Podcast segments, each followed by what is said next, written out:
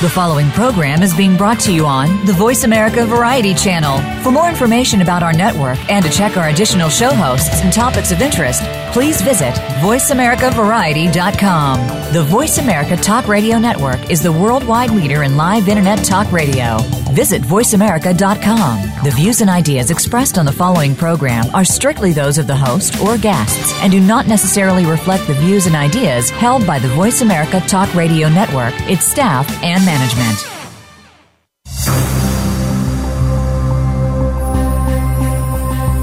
Do you or somebody you know hoard? You aren't alone. Hoarding affects millions of people throughout the world. You can do something about it and regain personal control. Welcome to Take Back Your Life When Your Things Are Taking Over with host Elaine Birchall. Reduce and relieve yourself from the shame and blame clutter causes in your life. You can do it, and we'll show you how. Now, here's your host, Elaine Birchall.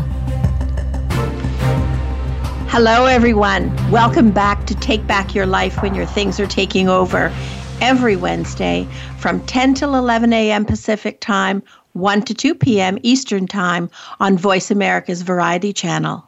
I'm Elaine Birchall, your host, and today I'm here to help you manage your moods and anxiety so that you can set life goals and reach them. Today, our goal is to give you the best information available if you are feeling low, depressed, or anxious. There's a great deal to say about today's topic. I don't believe it's an exaggeration to say that low mood, depression, and anxiety are so common that if it doesn't meet the definition for epidemic, it comes very close, and Webster's dictionary agrees. In my work, I quite often collaborate with my clients, community and hospital based mental health professionals. And with almost every single client of mine, I use our guest, Dr. David Burns' books, Feeling Good, The New Mood Therapy. The companion workbook is a jewel 10 Days to Self Esteem to defeat depression, develop self esteem, and discover the secrets of joy in daily living. Because family relationships are frequently perilously overburdened in hoarding situations, I also use feeling good together, the secret to making troubled relationships work. In the interest of getting the most information out to the most people, we're not going to have a call in segment today. Instead, we're going to give our guest, Dr. Burns, maximum airtime to help us both understand and better deal with depression and anxiety. Before we start, just let me tell you a little bit about Dr. Burns. Not only is he an author of best selling books that have sold over 5 million copies, he's currently an adjunct clinical professor emeritus in the Department of Psychiatry at Stanford University School of Medicine. Dr. Burns has also served as a visiting scholar at Harvard Medical School and was the chief of psychiatry at Presbyterian University of Pennsylvania Medical Center in Philadelphia. The strategies he details in his books are the most frequently recommended by therapists for individuals suffering from depression. His website, www.feelinggood.com all one word, dot com offers many resources for both therapists and the general public. His new podcast is now available on that same website, www.feelinggood.com. And it's soon going to be available on iTunes. But before we start, I want to quote from the 10 Days to Self Esteem author's note. It should be stressed that the ideas, procedures, and suggestions contained in his books and in our program today are not intended as a substitute for consulting with a psychiatrist, psychologist, or other mental health professional. All matters regarding your mental health require professional supervision.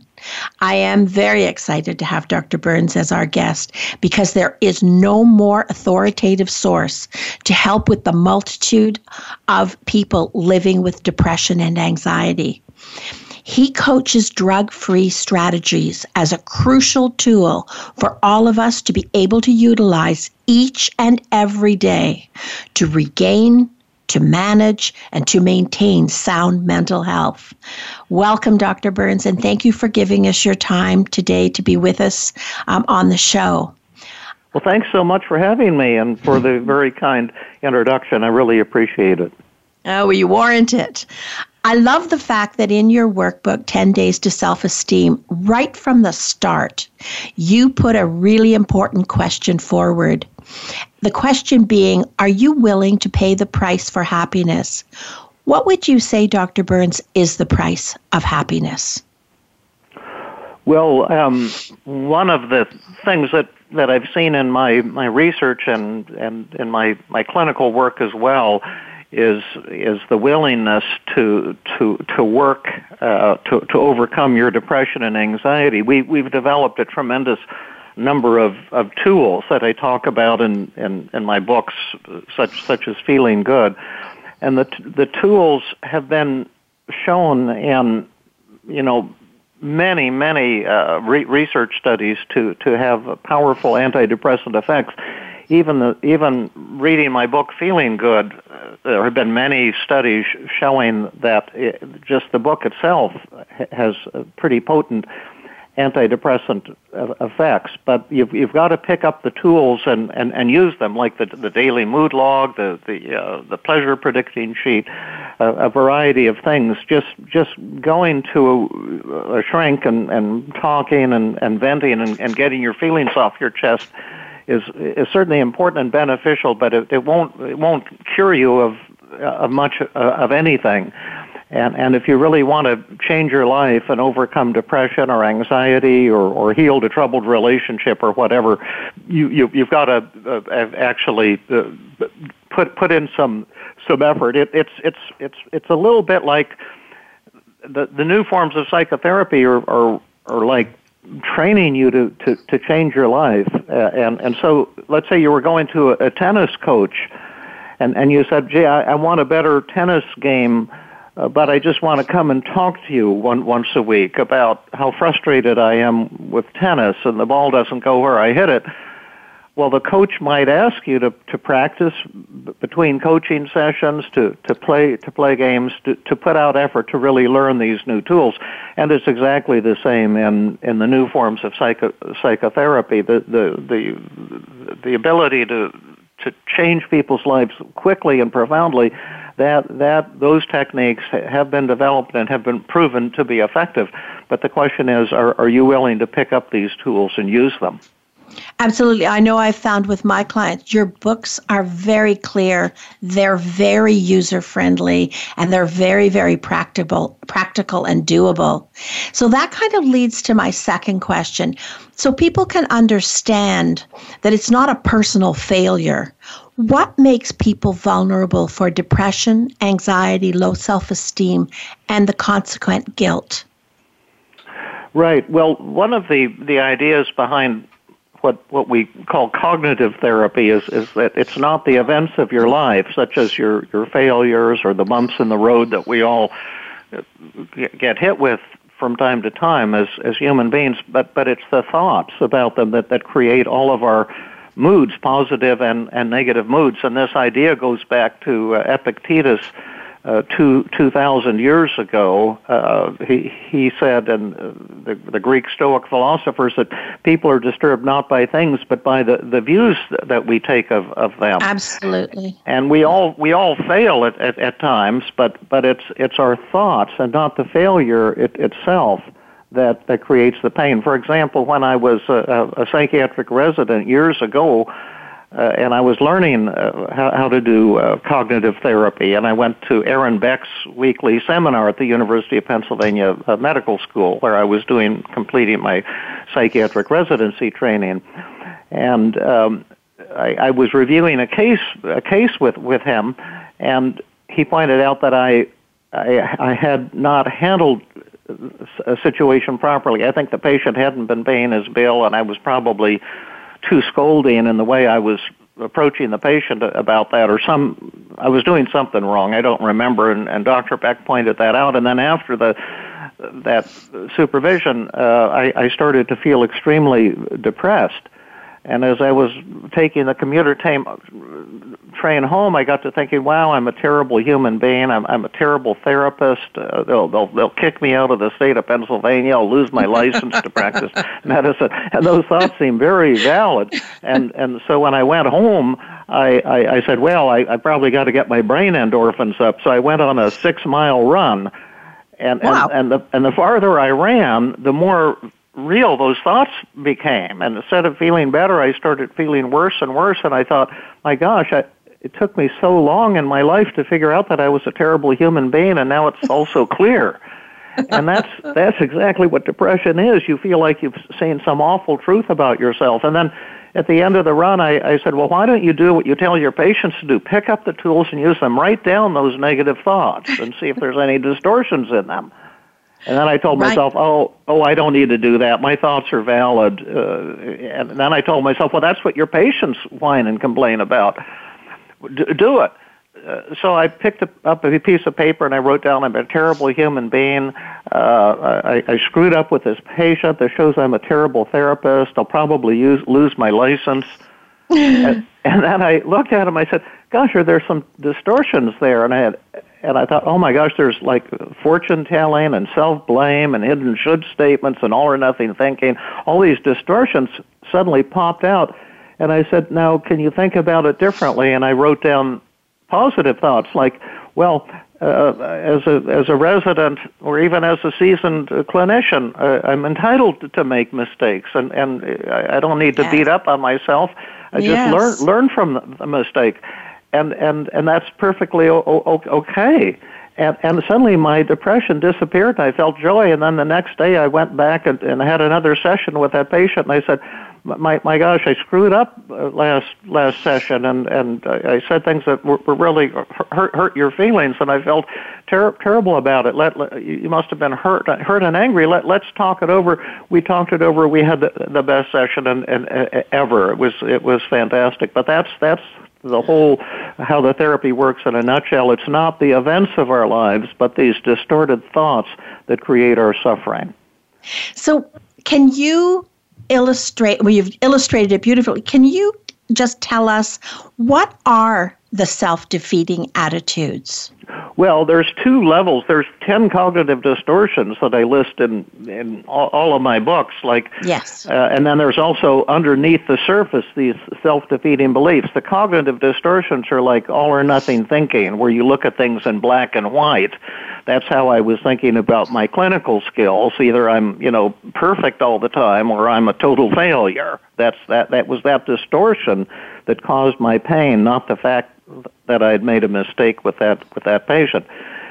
Under the surface, and, and there, there's ten of those, all are overgeneralization, uh, fortune telling, mind reading, mental filter, discounting the positive, emotional reasoning, should statements, self blame, stuff stuff like that. And right. they're really helpful for patients to write your negative thoughts down, and then you, suddenly these distortions jump right out at you if you have a list of the ten and distortions. Under the surface, there's what we call self-defeating beliefs, like uh, p- perfectionism, uh, or the love addiction, or the achievement addiction, where you say, I, I, I must be loved to feel happy and fulfilled, or, or I, I have to be perfect, or I have to be a great achiever to, to be a worthwhile human being.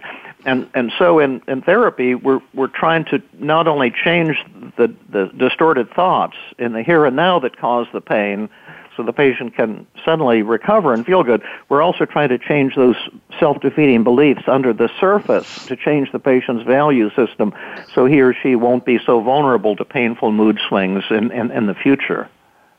So, how would you say, just briefly before we go to break in about maybe two, two and a half minutes, how do we develop and preserve our self esteem throughout life? Because life sends people knocks. Well, there's, there's, you know, that's one of my favorite topics is, is self-esteem, and there's, I, I say that there's, you know, four, four levels of, of, of self-esteem. You know, the, the first is what they try to teach in, you know, grammar school and stuff, conditional self-esteem, where you teach kids that they're special because you have beautiful eyes, or you have a good singing voice, or because there's some good thing about you. That's called conditional self-esteem, and and the problem with that is whatever that that thing that special talent you have, there's going you may lose it, or there are going to be people who are better than than you at that. So it's kind of a trap. The the next level is um, unconditional self-esteem. That that that's where you you you you you tell yourself you're worthwhile because you're a human being and and you don't need to do anything uh, anything to, to to earn it that that you just de- declare you know self love and and and, and self acceptance. I, I guess there's there's there's three levels, and that's called unconditional self esteem. And then the the third level, which is the best level, is that once you've developed unconditional self-esteem, you, you, you get rid of it as fast as possible.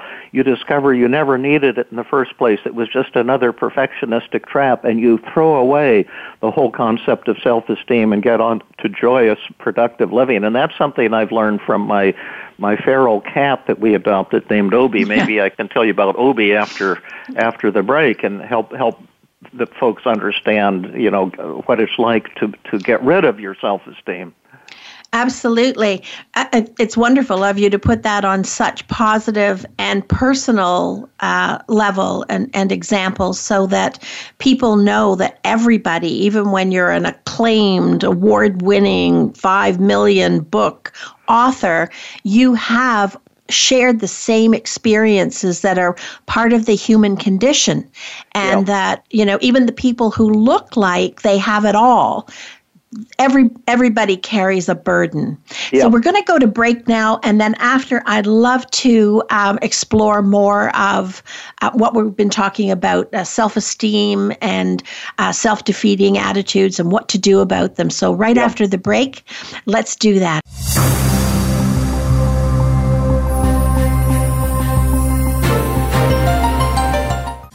We're making it easier to listen to the Voice America Talk Radio Network live wherever you go on iPhone, Blackberry, or Android. Download it from the Apple iTunes App Store, Blackberry App World, or Android Market. If the financial markets interest you, if you want to potentially earn a higher return, if you're not satisfied with your investment returns, or if you're only making 1% on your investments sitting in the bank, do you see the stock market hitting record highs but feel you have no one to trust? Voice America's own Jordan Kimmel, the host of Magnet Investing for over seven years, is applying his strategies of magnet investing and is managing individual accounts. Jordan Kimmel has joined InvestView, the Red Bank, New Jersey investment education and asset management firm firm, and his team can help you. Contact Jordan and the team at InvestView at 732 380 7271 or by email at jkimmel at investview.com. If you would like a complimentary portfolio review or to speak to a representative, call us. Past performance of investments are not indicative of future results. Investing is inherently risky. All recommendations should be researched by the investor. Call InvestView at 732 380 7271. That's 732 380 880 7271. If you are interested in real estate in America's largest city or anywhere, be sure to listen for Good Morning New York Real Estate with Vince Rocco. Although our focus is on Manhattan and other real estate markets in and around New York City, we'll have plenty of information that will help you successfully buy, sell, and close a transaction no matter where you are in the world. Good morning, New York. Real Estate with Vince Rocco can be heard every Tuesday at 9 a.m. in New York, 6 a.m. Pacific Time on the Voice America Variety Channel. The Internet's number one talk station. Number one talk station. VoiceAmerica.com.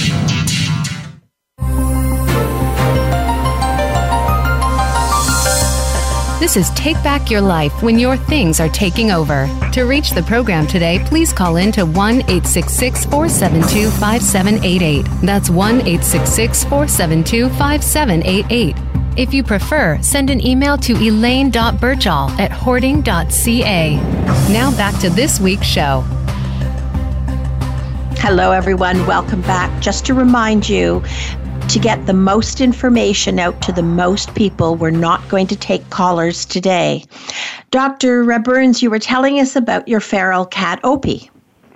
Oh, right. Yes, I've learned a lot, uh, a, a, lot from uh, from cats. I used to be a dog person, and then when our beloved Samoyed dog, Salty Dog, died around age 14 or so, my wife kind of converted me to cat uh, uh, people, and and you know we had uh, these cute little cats we'd adopted from the pound, and they were sweet. But there was this uh, feral cat that lived in the woods behind our house. He'd never had human contact. He used to come into the yard and tyrannize our cats, and I, I chased him out of the yard on six or eight occasions.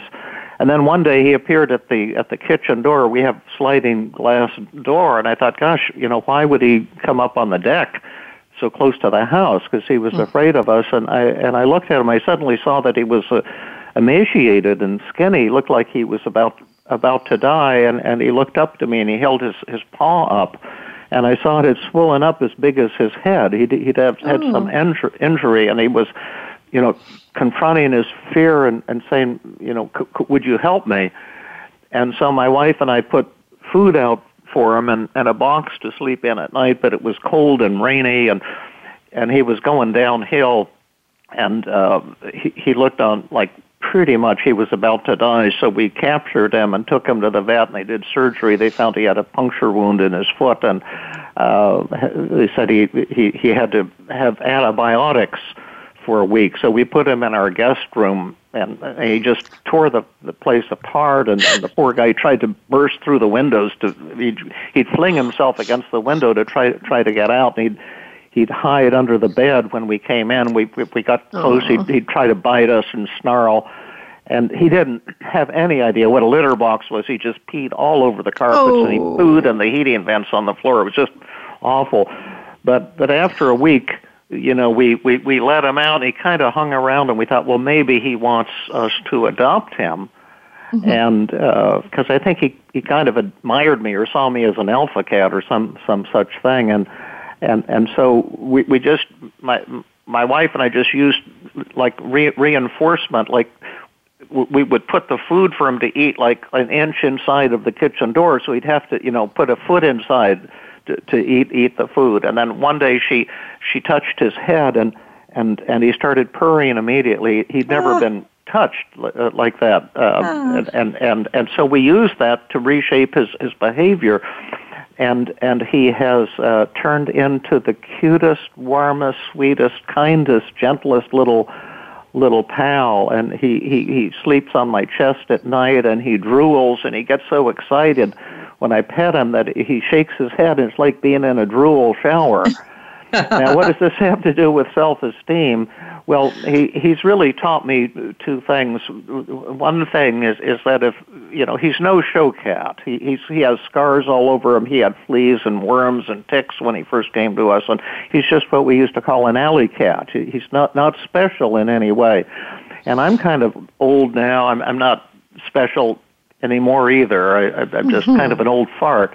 But when Obi and I are together, the the heavens open up. The joy is profound. It, I mean, it just it's just fantastic.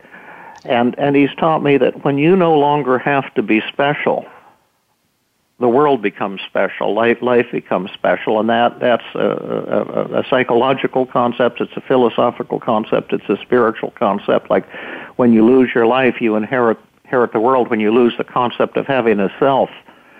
Life becomes, you know, a source of joy, and and that's the the message I try to bring to my patients, but not through preaching, through practical techniques like the ones in my books, so they can come to this discovery discovery on their own. And the other thing that Obie has taught me is the tremendous power of a gentle, kind patient uh, healing, healing, healing relationship that that miracles are possible because we were told that a feral wild cat, he was an adult wild fully developed male predatory animal when he came to us.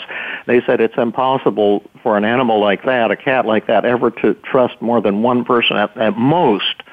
But he's just trust everybody uh, now, and you know he he's done things that we thought w- would be impossible. They said a cat would never would never use a, learn to use a litter box, a, a feral cat. But one day I I put a litter box next to my office and jiggled the sand with my fingers, you know, and, and I because I, I could tell he wanted to go out and pee. He loves to be outside, and and so he got right in there and looked up at me and peed, and I gave him some cat candy. And got the concept. but anyway, it's the same with cats. cats and human beings, miracles are possible, and what a great thing it is to work with someone who struggled with decades of abuse and depression and anxiety and see them recover before your very eyes. It's a tremendous gift. I believe that. I believe that very, very firmly. That's why I appreciate so much that you've come on the show today. Um, so, if if we could translate that into say not that you can make it in a nutshell but people who are listening and now that statement has given them hope that there's something beyond this dismal existence that they feel stuck in if they could do three things and anybody can do three things given Yeah. enough time well, I, and I, enough I, support I shy away a little bit from listing three things. It's kind of like, could we list three things that will allow our, our listeners to do open heart surgery? And there there aren't. You have to. no. It's a But complex three- thing, but but there there is some some good news. I I think, and I don't want to sound like I'm promoting myself, but there is research showing that two thirds of patients who read my book Feeling Good experience dramatic improvements in depression within four weeks. And there's a lot of tools in that book that Yeah. you can use. Like like what I did you know after the the session with Dr. Beck I wrote my negative thoughts down on a piece of paper. And, and and that's a very simple thing to do. And, and then looked at the list of 10 distortions and and and identified the distortions Uh, so that's all or nothing thinking it's overgeneralization. I was generalizing from the fact that I had screwed up with this patient that, that, that I was a total failure and that I would never be a therapist. That's also like fortune telling, making an unwarranted negative prediction. It's also a hidden should statement that I, I, I should never screw up and I should always be successful and, and I should never make mistakes. And, and it was self-blame and magnification and emotional reasoning and and then once you pinpoint the distortions in the thought, there's many many tools to Yes. to challenge and crush those negative thoughts, like examine the evidence, uh, the, the downward arrow te- technique, the acceptance paradox, the, the double standard t- technique. There, there's I've developed 50 or 100 techniques to to crush these these negative thoughts that that that cause our suffering. And the message is the truth shall make you free. It's a religious Absolutely. uh, concept, but it's it's it's a secular method. But it's it's like in our, our suffering, depression and anxiety are the world's oldest cons, and Yes. and it, it it's it's a fantastic thing to discover that you're fooling yourself uh, in in your misery, and that when you correct these distortions and look at things in a more positive and realistic light, uh, your your negative feelings can disappear, and you can become flooded with with with with joy. It's it's just a fantastic thing, and it's possible for every single human being who's who's feels d- depressed and worthless or anxious or panicky or inadequate or, or hopeless or discouraged or inferior or, or, or lonely. Th- those feelings can, can be dealt with effectively and in many cases quickly. And now at Stanford, uh, in my, my training and psychotherapy development group at Stanford, we've developed even newer uh, techniques to complement the ones I, I, I described in, in, in my, my books uh, about about co- cognitive therapy. So I think that the uh, the, uh, the, the, the, the there are very powerful uh, tools now for, for fighting depression and anxiety w- without medications. Absolutely, and and I believe that. Um, so I didn't mean to infer that three steps were going to get you there. I meant just three steps that a person could conceive of being capable of having the the ability to do, and so that would be Well, one way said. to look at it, I mean, there's the triple column technique in Feeling Good, and also in the uh, 10 Days to Self Esteem book.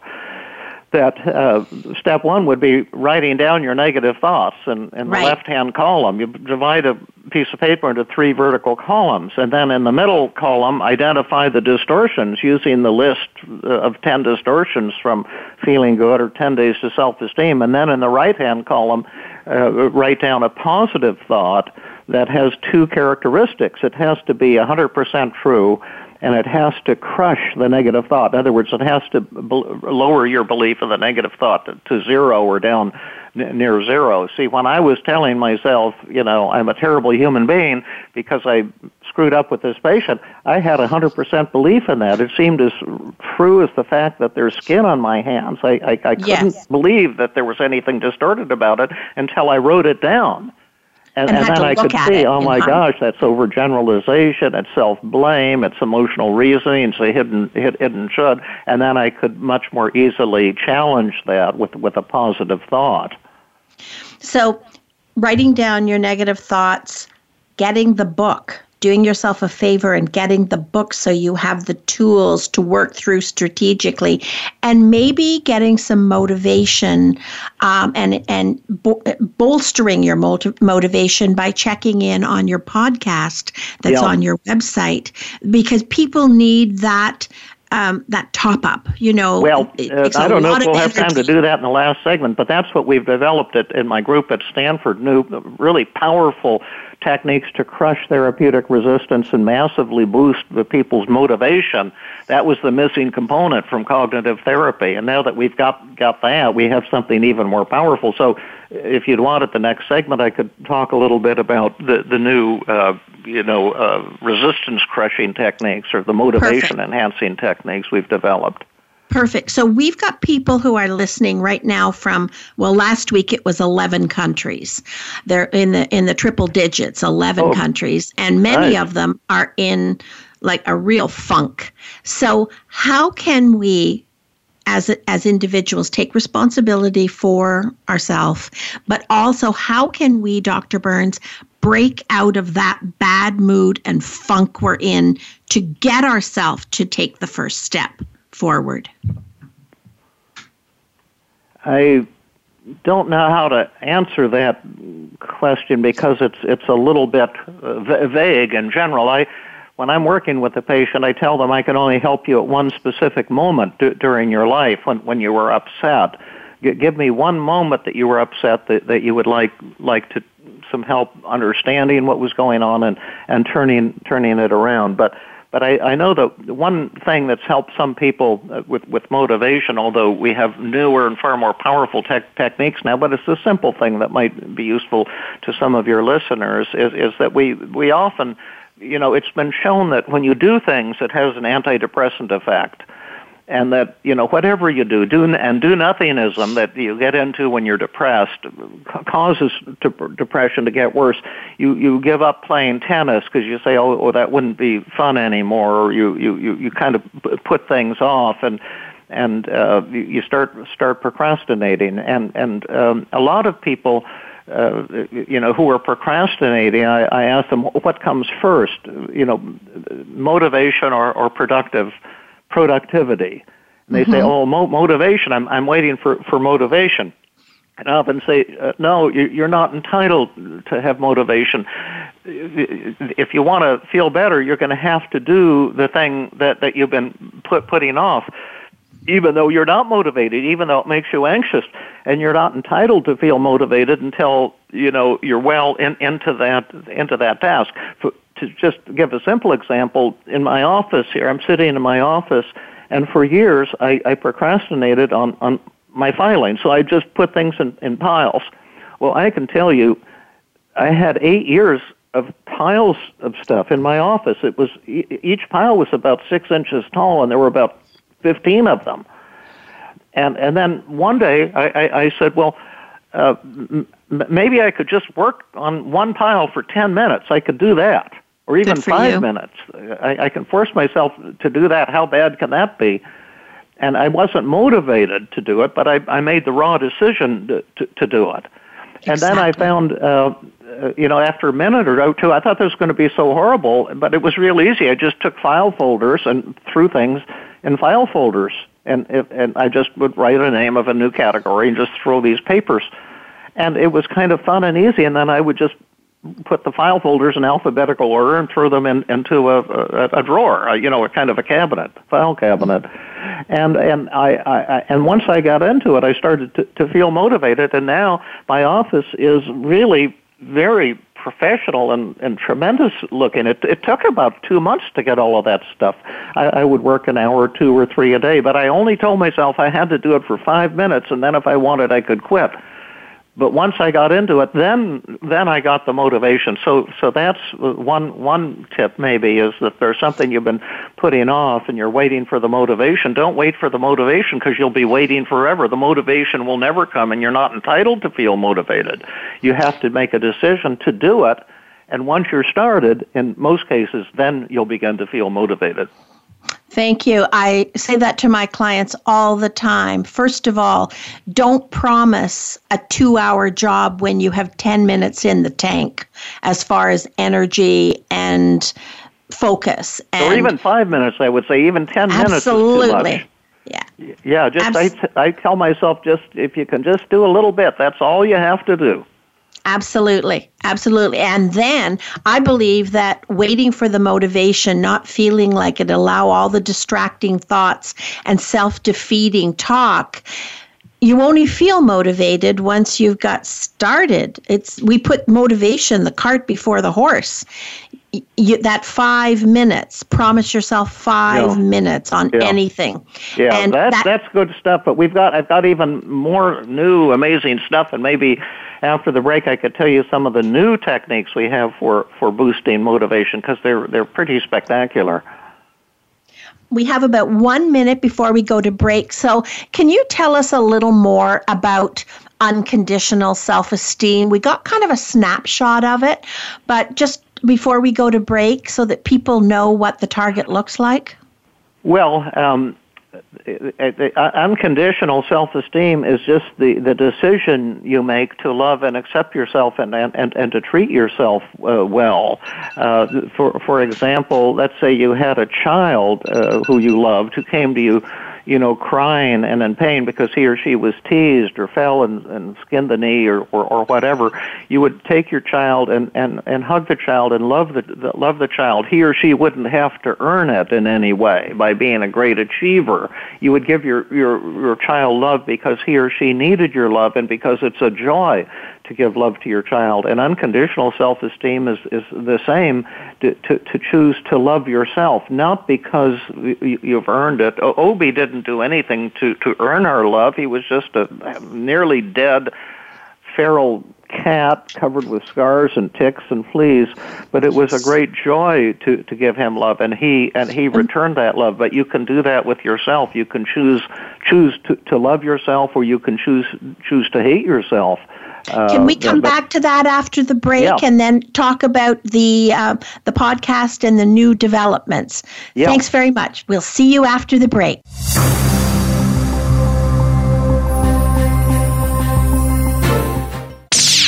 The Internet's number one talk station. Number one talk station. VoiceAmerica.com.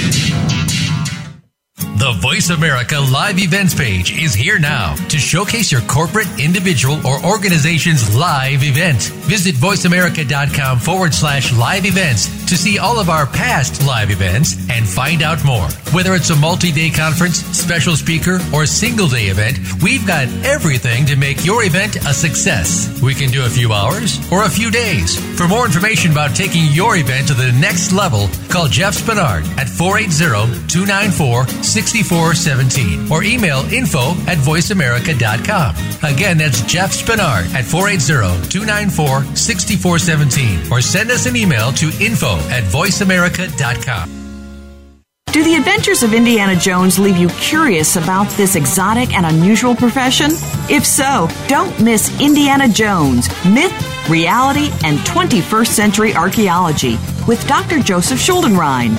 You'll learn about forensics, ancient civilizations, and human origins. Listen to Dr. Schuldenrein and colleagues discuss their excavations and related archaeological topics, ranging from the unique to the sublime, and yes, even the mundane. Indiana Jones, Myth, Reality, and 21st Century Archaeology, live Wednesday, 6 p.m. Eastern, 3 p.m. Pacific Time on Voice America Variety.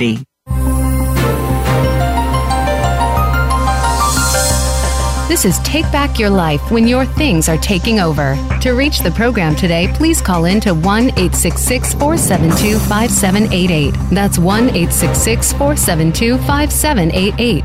If you prefer, send an email to elaine.birchall at hoarding.ca. Now back to this week's show. Welcome back, everyone. Just before the break, Dr. Burns was telling us about some new developments that he has he's working on with his group, and I'm just going to turn the program over to him so he can tell us all about it.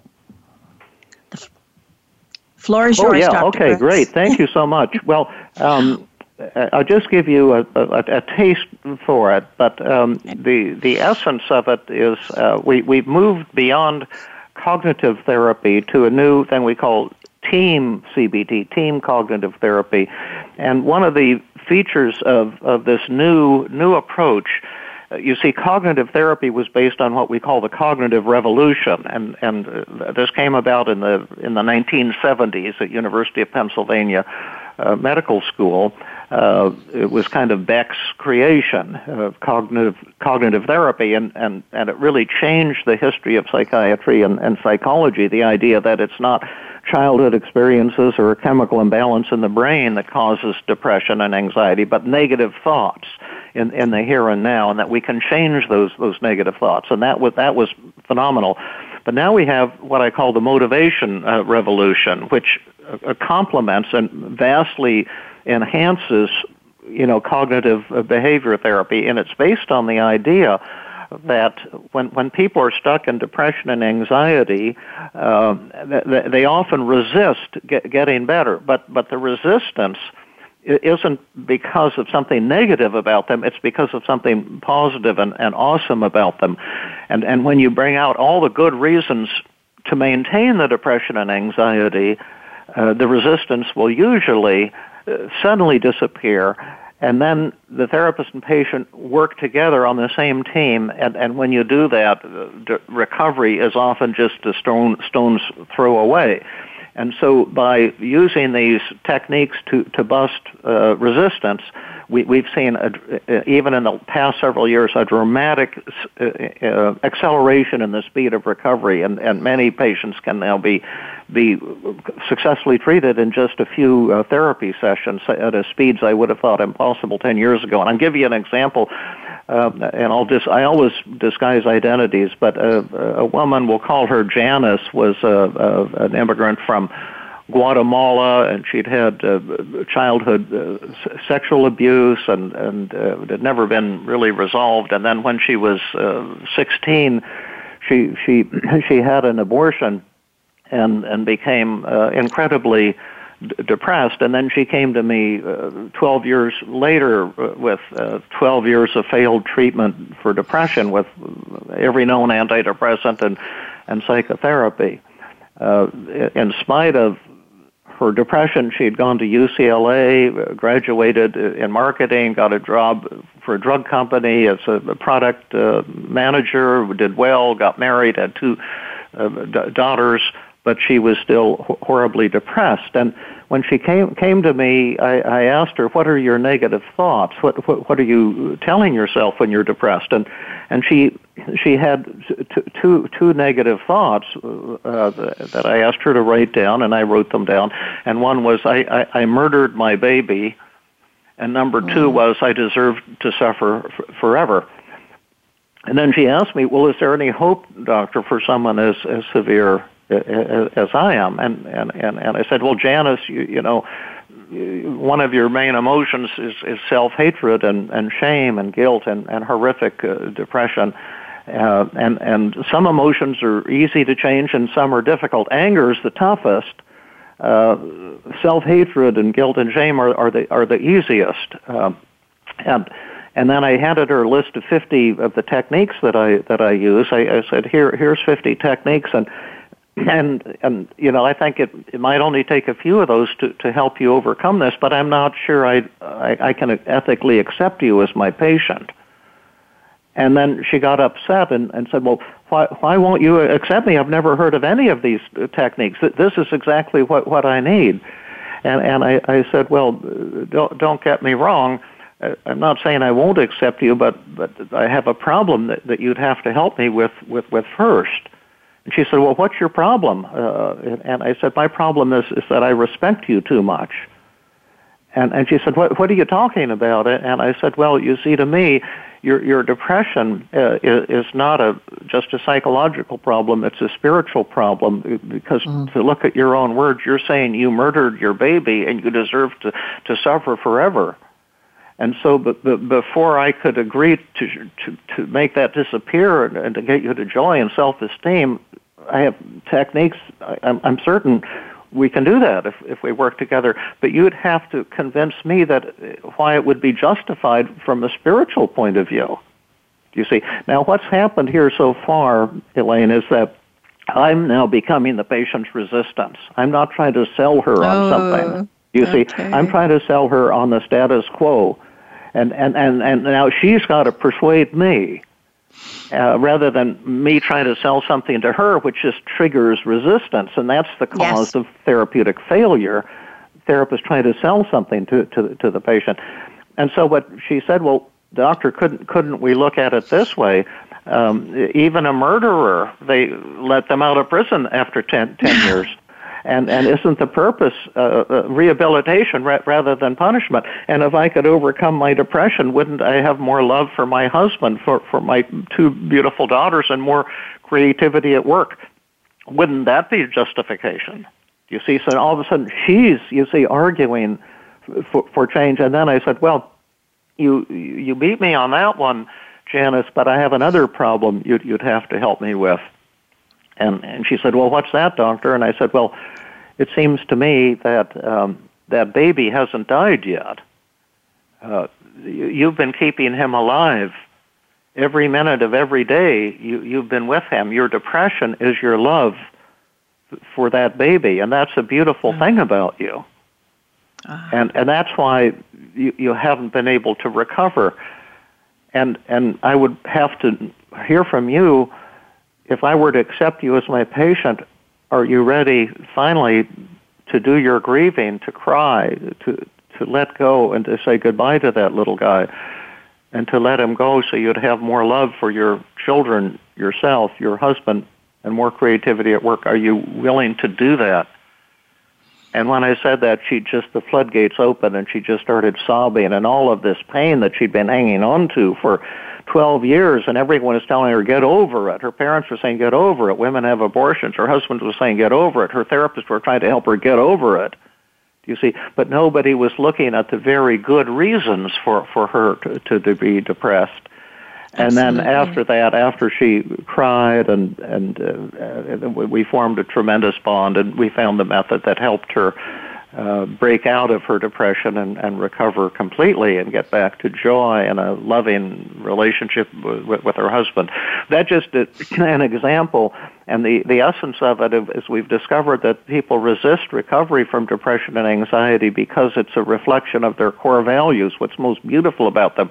Resistance isn't because a person wants to whine or feel sorry for themselves or get support from people. Re- people resist recovery be, be, because depression and anxiety are a manifestation of what's most beautiful about the human spirit. And once the patient sees this and accepts this, and, and you argue not to change, at that very moment, the, the patient, in nine times out of ten, will suddenly want to change and then you're on the same team, and then typically recovery is only 10 or 15 minutes uh, away because when the patient and therapist are working uh, t- together using these powerful te- techniques, it's, generally a, a fairly simple matter to crush the negative thoughts. And that's a new discovery that I that I didn't have until the the, the last few years. But we think it has the potential to revolutionize uh, psych- psychotherapy. Uh, we're very my colleagues and I are very uh, excited about it, and, and it's it, it seems to be to be working in in, in, in, the ditch in the you know in the foxholes and you know out, out in in the real world with with real people. We're we're seeing people recover at at incredible speeds now, and it's it's so gratifying to see that. It sounds very powerful, very powerful. So Janice told you what her um, what her pain was. Do you have a suggestion for people who aren't as uh, aware how to get in touch with what it is that they are protecting?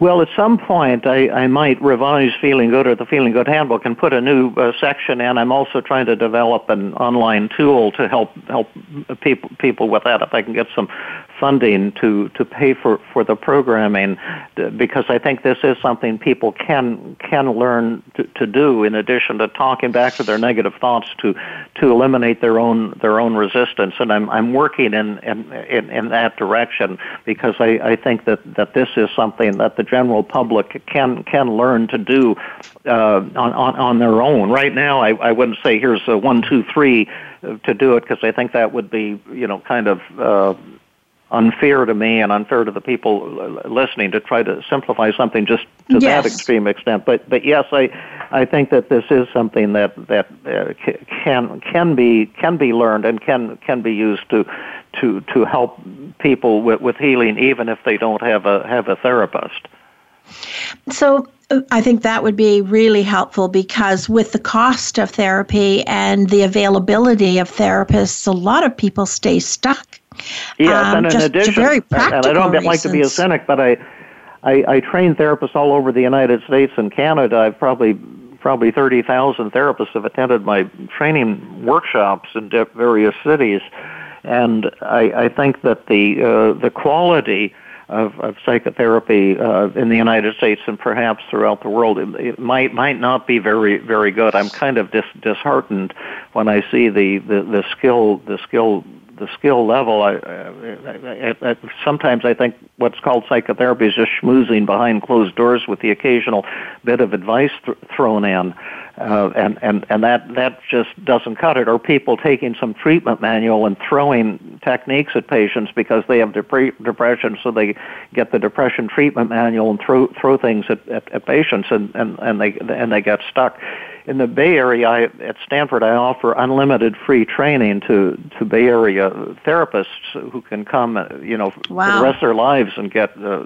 two and a half hours of, of, of, free training each, each week. And we're, we're also trying to develop, we have a number of online groups for th- so therapists around the United States and the world can learn these, these techniques as, as well if, if they're interested. And those links to those things can be found on, on my website, feelinggood.com. Oh, that's perfect. So it's feelinggood.com.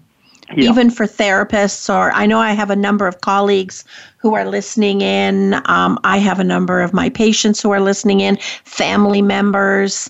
Um, so that would be an astounding um, tool for yeah, thank you. everybody. Thanks. We're really excited about it, and uh, uh, yeah. Do you know what the property values in the Bay Area are? Is it worth me considering moving there so I can get your two hours a week? Boy, that's why training? we got stuck in Philadelphia for 20 years. We were originally from the Bay Area, and I just went back there to complete my residency. And then we were going to come back, and the property values went up so fast we got stuck in Philadelphia for for 20 years, and we kept promising the kids one day we'll we'll return home to California. And then we, about roughly 20 years ago, we were able to move back here, and it's just we thank our lucky stars every day. Right? It's just like paradise here. It's just I'm just looking out the window, and there's hiking trails, and it just I, I'm just so grateful every every day. When we first moved back uh, I used to cry at, at, at intersections. I'd, I'd remember when I was a medical student at Stanford and had my motorcycle, and I'd remember some crazy business that happened. You know, it was the wild, wild time, and we're, and there we're were so many. have to wind it up for today, Dr. Burns. But I would love to have you back. So yeah. I'll give you a call and we'll set that up. Okay. Thank you so much. Wonderful. Thank you so much. Thank you for tuning in this week. Please join Elaine Birchall for another edition of Take Back Your Life when your things are taking over next Wednesday at 1 p.m. Eastern Time, 10 a.m. Pacific Time on the Voice America Variety Channel. We'll help you declutter your home and your life again next week.